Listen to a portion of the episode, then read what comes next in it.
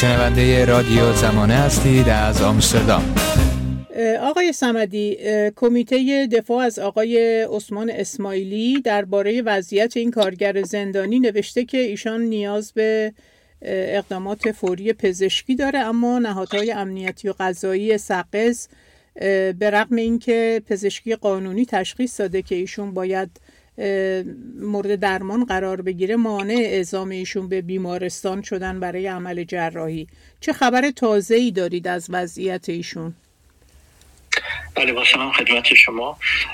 در رابطه با موضوع بیماری آقای عثمان اسماعیلی بایستی ارز کنیم که تا به امروز هیچ گونه اقدامی از طرف مسئولین امنیتی قضایی و مسئول زندان مرکزی سقز هیچ اقدامی صورت نگرفته و تنها وعده وحید هایی بوده که به خانواده ایشون گفتن. سوم دیماه سال جاری بود که آقای اسماعیلی رو به دلیل فشار و درد زیادی که از ناحیه شکم داشتن به پزشکی قانونی سقز انتقال میدن. متخصصان پزشکی قانونی شهر سقز به مسئولین میگن که آقای عثمان اسماعیلی دچار فتق شده و بایستی هرچه سریعتر مورد عمل جراحی قرار بگیره.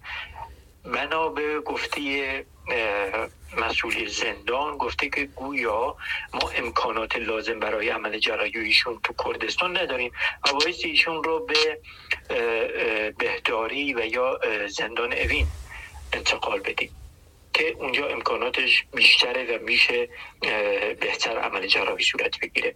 وقتی که می‌رسن زندان اوین مسئولین زندان اوین از پذیرش آقای اسماعیلی امتناع می‌کنند. به دلیل آنچه که اشتباه تایپی در نامی دادستانی سقز می‌کنند و با همان وضعیت بیماری آقای اسماعیلی رو آوردن دوباره آوردن به سقز و تا به امروز هیچ اقدامی برای درمان ایشون صورت نگرفته و این جای نگرانی داره همه ما اعضای خانواده کمیته دفاع از ایشون نگران وضعیت ایشون هستیم. ایشون غیر از اینکه دچار فتح شدن از آسم بیماری قلبی رنج می‌برند از کاهش متاسفانه بینایی و شنواییشون رو هم مازاد شده بر این رنج هایی که داشتن. و مجموعا فضای زندان فضایی نیست که با آقای اسمان اسماعیلی اونجا باشه.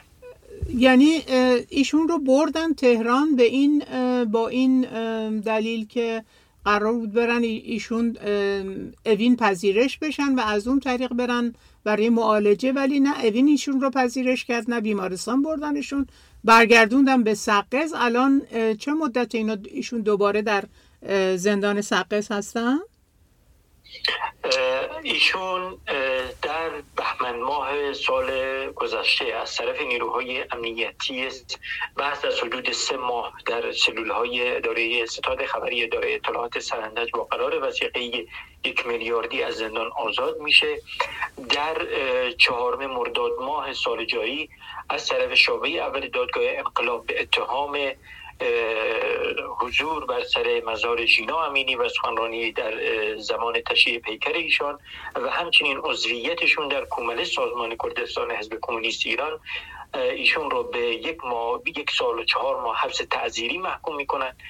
آقای عثمان اسماعیلی به همراه وکیلشون آقای فرزاد نصراللهی وکیلی که تسخیری بوده پرونده به دیوان عالی کشور ارجاع داده میشه. دیوان عالی کشور همون حکم رو عینا تایید می‌کنه و در 22 آبان ماه سال جاری آقای عثمان اسماعیلی به زندان سقز ارجاع داده میشه. و بله آقای عثمان اسماعیلی رو برده بودن به طرف زندان اوین که اونجا در زندان اوین پذیرش بشن و گویا عمل جراحیشون صورت بگیره. اما زندان اوین از پذیرششون امتناع کرده بودن و پس از بازگشتن به زندان مرکزی سقز هنوز هیچ گونه اقدامی برای درمانیشون صورت نگرفته و علنا مسئولین امنیتی قضایی و زندان سقز دارن با جون عثمان اسماعیلی بازی می‌کنن و این جای نگرانی است آیا خانواده ایشون اقدام کردن برای اینکه یک وکیل که خودشون مورد قبول خودشون باشه برای آقای اسماعیلی بگیرن؟ متاسفانه الان روال کار اینجوریه.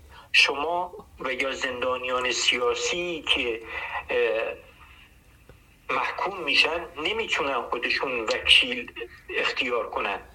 بایستی وکیلایی رو اختیار کنن که قوه قضاییه به اونا معرفی می‌کنه و این وکیل تسخیری بهش میگن. یعنی تو علنا شما دسترسی به وکیلی که خودتون مد نظرتونه و می‌تونه که ازتون دفاع کنه رو ندارید بعد از اینکه ایشون رو برگردوندم به زندان سقز وکیل تسخیری کاری نکرده برای ایشون برای اینکه درمان ایشون.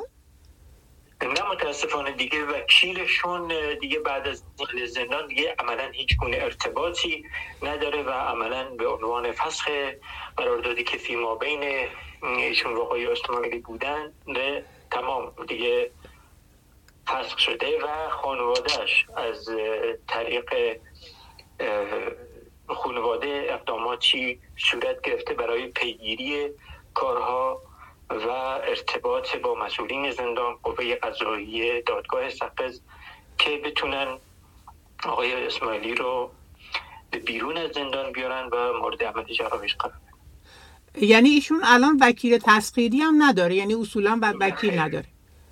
نخیر نخیر نخیر نداره. زمانه. برای هر زمان. برای هر سلیقه.